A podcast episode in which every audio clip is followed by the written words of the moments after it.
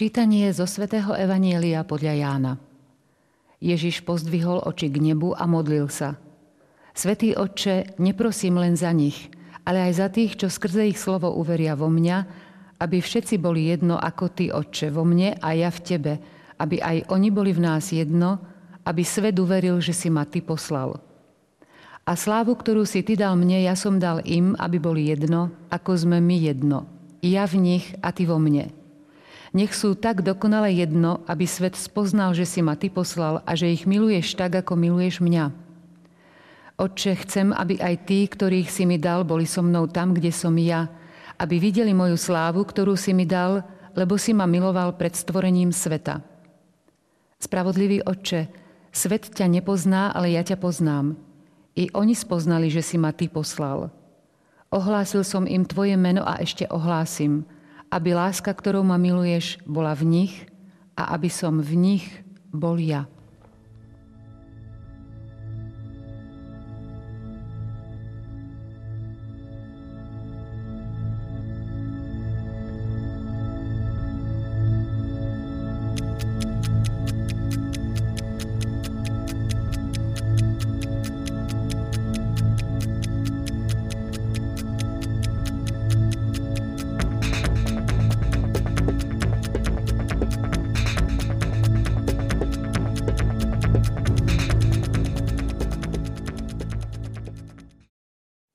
Neprosím len za nich, ale aj za tých, čo skrze ich slovo uveria vo mňa.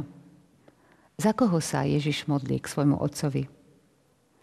Vítajte, vážení televízni diváci, v relácii EFETA. Budeme odpovedať na otázku, ktorú som položila, za koho sa modlí spolu s našim hostom, duchovným otcom Vladimírom Turzom. Vítajte. Ďakujem pekne. Za koho sa modlí pán Ježiš? To, čo sme práve počuli ako úryvok z Evanielia, na 7. veľkonočnú nedelu, je posledná záverečná časť Ježišovej tzv. veľkňaskej modlitby. Takže to, čo sme počuli, je modlitba za tých, ktorí skrze ich slovo uveria vo mňa. To znamená, za koho sa Ježiš modlí a skrze ich slovo. Kto sú to tí skrze ich slovo? Totižto v tej veľkňazskej modlitbe Ježiš ako veľkňaz, to znamená kňaz, ktorý e, predsedá nejakému e, spoločenstvu, nejakému zhromaždeniu a do toho najúžšieho spoločenstva patria jeho učeníci, apoštoli, tak najprv sa modlí samozrejme za nich. Ale potom sa za apoštolov, za naj, najbližší okruh jeho, jeho spolupracovníkov, by sme mohli povedať, ktorých povoláva do spolupráce s ním, a následne sa modlí za tých, ktorí skrze ich slovo uveria. Čiže tí, ktorí uveria skrze slovo jeho apoštolov. A to sme v podstate my všetci. V prvom rade si musíme uvedomiť, že Ježiš ako veľkňaz poveruje túto malú skupinu, aby pokračovali v jeho diele. Ehm, je to 17. kapitola Evanielia svätého Jána. A vlastne my vieme, že Ježiš so svojimi učeníkmi sa nachádza vo večeradle v 13. kapitole a toto je až 17. kapitola. Ale napriek tomu, že v rámci svätého Evanielia je toľko textu medzi 17. a 13 tak e, zvykneme vnímať túto Ježišovú veľkňaskú modlitbu ako situovanú práve v tom spoločenstve vo večeradle. Čiže posledná večera, ktorá vytvorila ten priestor, ten kontext, ten rámec spoločenstva, vytvára podklad, aby Ježiš sa za týchto najbližších modlil, aby ich predkladal Otcovi, prosil za nich, prosil o Ducha Svetého pre nich – a potom následne prosí aj za tých, ktorí skrze nich uveria. Čiže uvedomujeme si tu dve veľmi dôležité skutočnosti, o ktorých hovorí pán Ježiš. Viera sa rodí z ohlasovania. Čiže aby skrze ich slovo uverili vo mňa. Čiže pán Ježiš sa modlí, aby ich slovo malo takú moc, tých učeníkov, aby skrze nich boli ľudia, ktorí uveria. To znamená, prosí v podstate za zmocnenie toho slova, ktoré budú hovoriť jeho apoštoli, aby skrze túto moc boli ďalší ľudia týmto slovom oslovení, aby dokázali osloviť, aby dokázali uveriť v Ježiša Krista. Čiže tu jasne si uvedomujeme veľmi silnú intenzitu Ježišových slov a tú intenzívnu modlitbu k Otcovi, aby takúto moc dal ľuďom, aby takúto moc dal svojim učeníkom. Čiže v podstate, to hovorí svätý Pavol, veľmi jasne v prvom liste Korintianom a potom aj v liste Rímanom, ja to aj zacitujem, kde Pavol vyslovene hovorí v 10. kapitole listu Rímanom, teda viera je z hlásania a hlásanie skrze Kristovo slovo. Alebo v tom prvom liste Korintianom v prvej kapitole, 20. verš. Neobrátil Boh múdrosť tohto sveta na bláznovstvo? Lebo keď svet v Božej múdrosti nepoznal svojou múdrosťou Boha, zapáčilo sa Bohu spasiť veriacich bláznovstvom ohlasovania. Bláznovstvo ohlasovania pán Ježi, pardon, svätý Pavol stavia do protikladu s múdrosťou, múdrosťou, to píše Korintianom, to znamená s múdrosťou Grékov, čiže Gréci sa hrdili, aký sú múdry národ, je to samozrejme kolíska, kolíska vzdelanosti, kultúry a tak ďalej. A do protikladu s týmto Pavol stavia bláznovstvo hlasovania. V čom spočíva to bláznovstvo? Lebo keď sa nad tým tak zamyslíme, naozaj je to bláznovstvo, že tí, ktorí sú v tom večeradle, to je skupinka nevzdelaných ľudí, idú ohlasovať múdrym, múdrym tohto sveta. To znamená tí, ktorí majú múdrosť, tí, ktorí sa píšia tým, že je to koliska múdrosti. Títo jednoduchí ľudia. A myslia si, že, že tí, tí múdri v nich uveria. V tom je to bláznovstvo. Čiže z tohto nám je jasné, z toho jasného protikladu, že Boh si vyvolí taký nepatrný prostriedok, aby dosiahol takú veľkú vec, ako uveriť v jeho syna. To prepojenie je možné jedine skrze zmocnenie Duchom Svetým. Čiže Duch Svetý dá moc tým ľudským slovám. Aby to neboli len ľudské slova, ale aby tie ľudské slova vlastne niesli tú Božiu moc. V tom je to bláznovstvo. Druhá vec, ktorú si uvedomujeme, že musí to byť Kristovo slovo, ktoré tí ľudia hlásajú. Pretože keď človek by staval, môže byť, e, že človek je elokventný, to znamená, má vynikajúci prednes, má vynikajúcu slovnú zásobu, človek, ktorý vie vynikajúco pôsobiť na ľudí, ktorý má zvládnuté všetky manipulatívne, manipulačné techniky, vie e, ľudí ohúriť.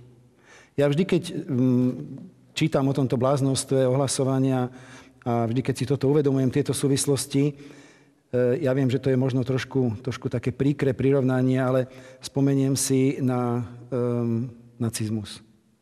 Na to, ako vlastne zo pár ľudí, vlastne to boli traja ľudia, v, v Nemecku v 30. rokoch dokázali ovládnuť jeden celý národ a, a voviesť celé ľudstvo vlastne do, do vojny. Čiže človek môže mať takúto moc, ale kam to vedie? To, to máme praktické ukážky, kam to vedie, keď človek upriami pozornosť svojich poslucháčov upriami na seba a používa svoje schopnosti, svoju tzv. múdrosť. Ale to musí byť Kristovo slovo, aby to viedlo, viedlo tam, kde to má viesť. To znamená, vo vieru, po vieru Ježiša Krista to musí viesť ku viere v Božieho Syna, to musí viesť k tomu, o čo Ježiš vlastne prosí. Takže tu sa dostávame k tomu, že za, ko, za koho sa prosí, od toho, vlastne od toho sa dostávame k tomu, že o čo teda ten Ježiš vlastne prosí pre tých, ktorí skrze slovo apoštolov uveria v Krista?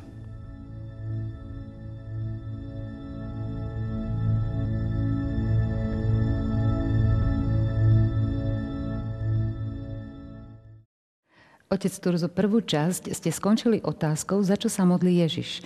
Ale v tomto evaníliu predsa odpoveď máme. Nech sú tak dokonale jedno, teda za jednotu sa modlil. A potom ďalej hovorí, ohlásil som im tvoje meno a ešte ohlásim, aby láska, ktorou ma miluješ, bola v nich. Takže aj za tú lásku prosí. Takže tá odpoveď je zrejma, jasná z toho evanília.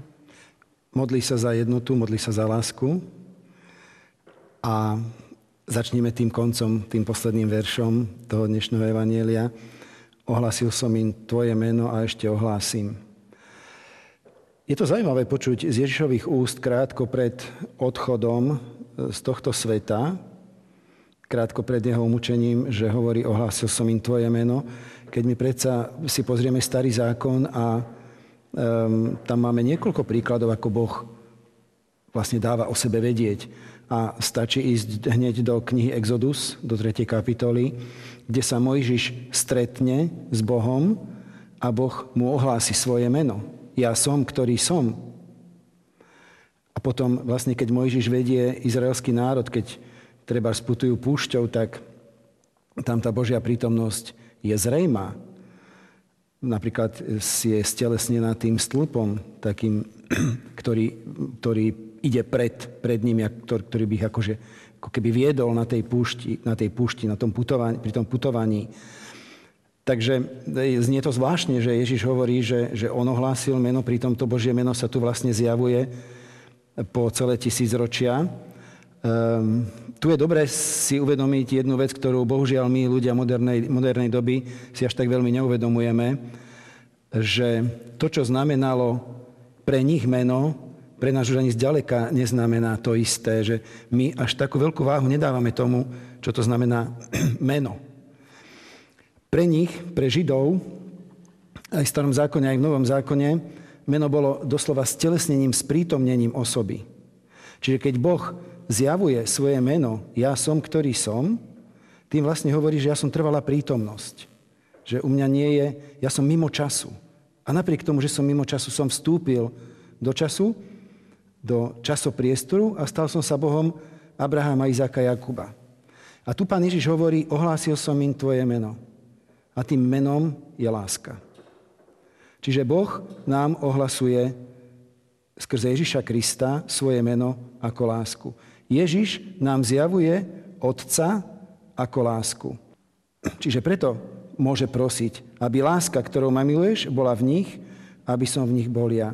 Čiže to je tá, to je tá dynamika láska Otca a Syna, ktorá je tak silná, že je stelesnením tretej osoby vlastne božskej, to je Duch Svetý.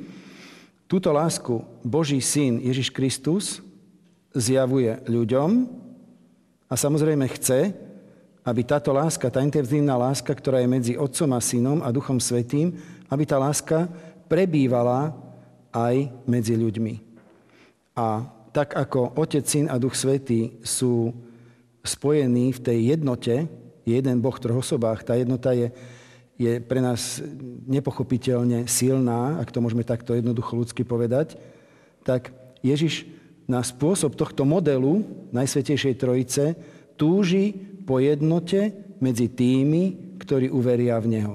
A toto je v podstate ten vrchol, ku ktorému speje Ježišova veľkňazská modlitba. Čiže najprv sa modlí za skupinku, ktorá bola okolo neho, tá malá skupina tých e, zopár apoštolov, skrze nich to jeho slovo, zmocnené Duchom Svetým, teda ľudské slovo, ktoré je zmocnené Duchom Svetým, má spôsobiť, že uveria v Ježiša Krista ďalší ľudia a medzi tými ľuďmi, ktorí uveria v Ježiša Krista, bude prebievať táto Božia láska tak, že budú jedno. Takto by sme mohli veľmi jednoducho, schematicky e, znázorniť ten myšlienkový pochod Ježišov, ak to môžeme takto povedať, v tej veľkňaskej modlitbe. Čiže modlí sa za lásku a jednotu medzi ľuďmi, ktorí uveria v Neho. Vy ste sa istým spôsobom už aj dotkli tajomstva Najsvetejšej Trojice.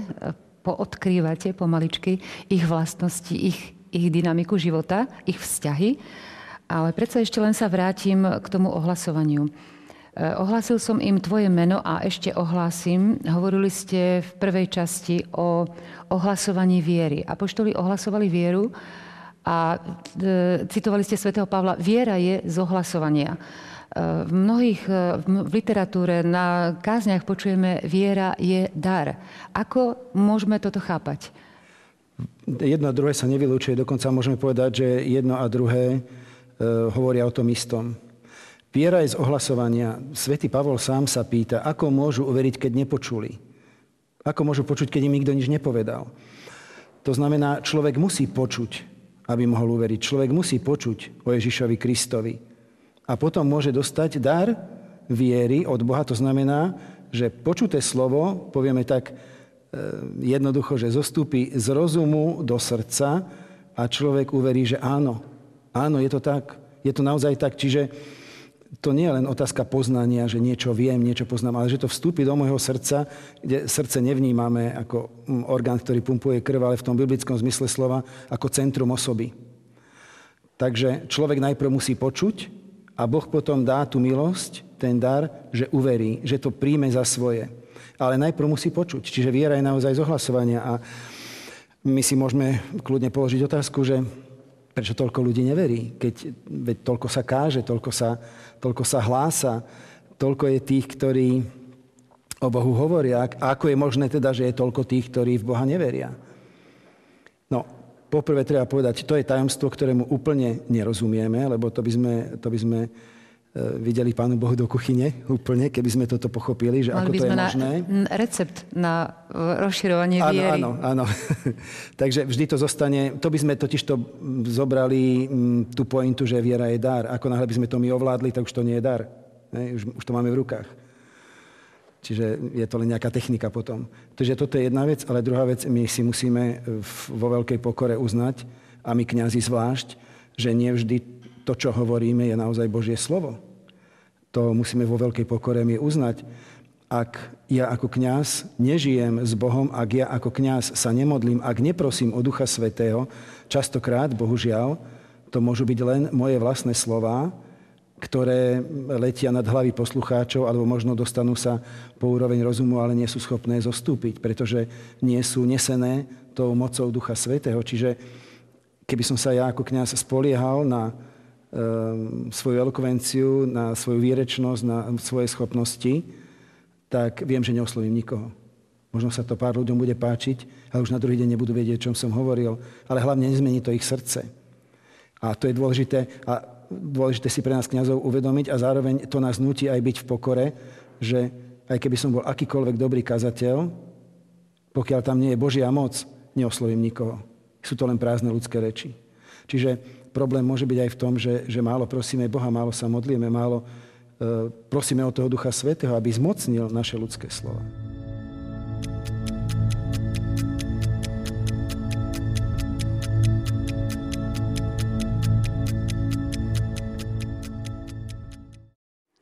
Hlavnou témou Ježišovej veľkňaskej modlitby je teda jednota, ktorá, ako mnohí vieme, sa veľmi ťažko dosahuje v praxi. Môžeme povedať, že to je e, také kritérium tej Ježišovej prítomnosti medzi nami, ktoré je na jednej strane z tej veľkňanskej modlitby nám to vyplýva veľmi, veľmi, veľmi dôležité, také by sme mohli povedať až zásadné a pritom naozaj veľmi ťažko sa dosahuje. Keď sa tak pozrieme na 2000 ročné dejiny kresťanstva, tak vidíme tam, keď už nič iné, tak dva veľké rozkoly. Východ-západ, okolo roku 1000, potom v 16. storočí trieštenie na protestantské církvy a trieštenie, ktoré svojím spôsobom pokračovalo aj ďalej. Takže po 2000 rokoch kresťanstva musíme skonštatovať, že v tej jednote sme ďaleko nepokročili. Ale napriek tomu, napriek tomu Ježiš sa za to modlí a veľmi potom túži vidieť, že to je taký jeho duchovný testament, krátko pred e, odchodom z tohto sveta prosí o, o realizáciu tejto myšlienky, prosí úpenlivo, prosí svojho otca, aby, aby tú jednotu dal. Takže prvá otázka by mohla byť, prečo vlastne sa modlí za jednotu. Ehm, my môžeme povedať, že v tejto našej dobe, v ktorej žijeme, máme možno trošku problém pochopiť tú jednotu aj preto, lebo žijeme v dobe individualizmu myslím si, že každý, ak sme trošku úprimní, si uvedomíme, že ak sa modlím, aké sú moje modlitby? Pane Bože, požehnaj ma, daj mne. Jednoducho modlím sa ja o môj vzťah s Bohom. Čiže ja a ty. Ale málo myslíme na to, že ja som súčasťou spoločenstva, ja som súčasťou církvy, ja som súčasťou farnosti. A že tento rozmer, ten horizontálny medzi nami je veľmi dôležitý. Čiže môžeme povedať, v dobe individualizmu, ako je táto, ťažko sa aj, alebo ťažšie sa chápe ten, ten dôraz na tú jednotu z Ježišovej strany a tá dôležitosť. Ale ešte raz sa spýtam, e, Ježišu, a prečo ti tak záležalo na tej jednote? v podstate tú odpoveď nám on tak nejak e, naznačuje v tej veľkňaskej modlitbe, aby ľudia pochopili, v koho ste vlastne uverili. Tá viera, ktorú nám Ježiš dáva, dávajú do srdca mne, dávajú do srdca vám, dávajú do, do srdca ľudí, čiže dávajú do srdca jednotlivých osôb, ale tá viera sa musí nejakým spôsobom prejaviť. A ona sa naplno prejaví len vtedy, ak vytvorí medzi nami niečo viditeľné. A to je práve tá jednota, lebo to je, jedno, to je viera v Boha, ktorý je jedno v troch osobách, ale jeden Boh. Čiže táto jednota sa musí viditeľným spôsobom prejaviť medzi veriacimi. Vtedy naozaj reflektuje, odráža tú, tú predstavu Boha, ktorú nám priniesol Ježiš. A takým viditeľným prejavom tejto jednoty je církev. To znamená církev, ktorá v to isté verí, e, ktorá to isté vyznáva, ktorá má nejaký základ rovnaký, na ktorom buduje. A to môže byť jedná tá istá církev, ktorú môžem pozorovať v Indii, ktorú môžem pozorovať v Afrike, ktorú môžem pozorovať v Rusku, ktorú môžem pozorovať na všetkých kontinentoch. Ja síce vidím, že tí ľudia tú vieru prejavujú možno každý svojím spôsobom, že tie liturgické gestá majú iné. Ind napríklad sa neprežehná takto, ale dotkne sa zeme, ukloní sa, dotkne sa zeme, až potom sa prežehná. To je v podstate taká inkulturácia, ale to sú rôzne gesty, ale vyjadrujú tú istú vieru. Čiže tá jednota. A tá jednota má určité e, také základy, prejavy. E, emeritný pápež Benedikt XVI vo svojej knihe Ježiš Nazarecký v druhom dieli, e, keď komentuje práve Ježišovu veľkňaskú modlitbu, tak hovorí, že církev z tohto pohľadu, tejto Ježišovej veľkňaskej modlitby, vlastne stojí, alebo tá jednota církev stojí na troch pilieroch. Apoštolské nástupníctvo, to znamená, že ja vidím, ako sa tá viera odovzdáva aj s tou autoritou, s tou hierarchickou autoritou sa odovzdáva z generácie na generáciu. Potom je tam regula fidei, to znamená nejaký súbor tých pravd, ktoré veríme. A potom je tam sveté písmo. Čiže toto sú tri také piliere, ktoré mi zjavujú tú jednotu tej cirkvi. To znamená, kdekoľvek na svete som, ak patrím do tej cirkvi, tak e, tieto tri veci máme spoločné, že veríme v to isté, máme tú apoštolskú postupnosť a máme jedno sveté písmo.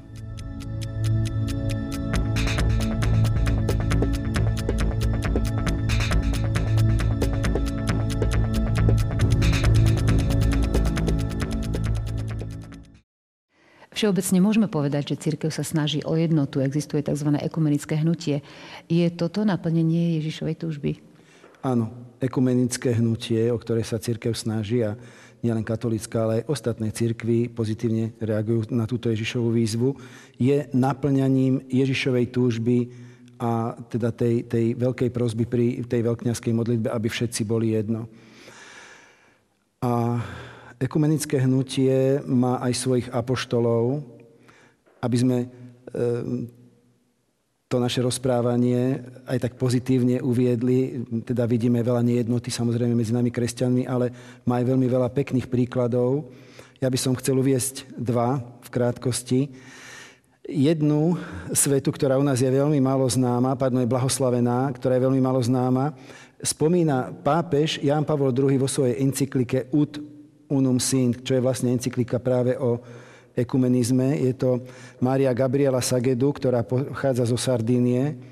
Ehm, máme tu jej, jej fotografiu, ktorú som priniesol. Zomrela ako veľmi mladá, ale v podstate za niekoľko rokov, čo bola trapistkou, ona najprv e, žila ako úplne bežné dievča, potom pocitila takú veľkú túžbu po Bohu, na ktorú odpovedala, vstúpila do trapistického kláštora a oslovená e, práve príhovormi, kázňami, listami jedného, jedného kniaza um, sa veľmi začala modliť za jednotu kresťanov a pocitila také, takú túžbu, také volanie od pána obetovať na tento úmysel svoj život. A aj skutočne obetovala svoj život a zomrela krátko na to, ako urobila tento akt odovzdania Bohu, obetovala svoj život Bohu za e, zjednotenie kresťanov. A bola teda blahorečená Jánom Pavlom II v roku 1983. Čiže to je taká vyslovene apoštolka ekumenizmu. A potom druhý, ktorý myslím si, že už e, u nás veľmi dobre známy, je Frère Roger Schütz, švajčiar, zakladateľ komunity v TZ, ktorý okolo seba e, zhromaždil stovky bratov. On sám nikdy nekonvertoval verejným spôsobom, to znamená, zostal protestantom, ale napriek tomu e, mal veľkú lásku aj k, ku katolíkom, ku katolíckej cirkvi. Vieme, že mal veľmi úzke e, vzťahy s pápežmi, s Jánom Pavlom II, určite aj s Benediktom XVI. A on je tiež vlastne takým jedným z veľkých apoštolov ekumenizmu. Vytvoril komunitu, kde protestanti, katolíci žili spolu, modlili sa na tento, na tento úmysel jednoty kresťanov a v podstate ukazovali, že je to možné aj v dnešnom svete žiť. I tieto konkrétne príklady sú pre nás výzvou, aby sme sa i my snažili o jednotu tam, kde sme, tam, kde pôsobíme. Ďakujeme, otec Turzo, za vysvetlenie, za zoznámenie sa s Evangeliom troška hlbšie. Ďakujem aj ja za pozvanie. Ďakujeme. A vám, televízni diváci, ďakujeme za pozornosť. Tešíme sa opäť na stretnutie. Dovidenia.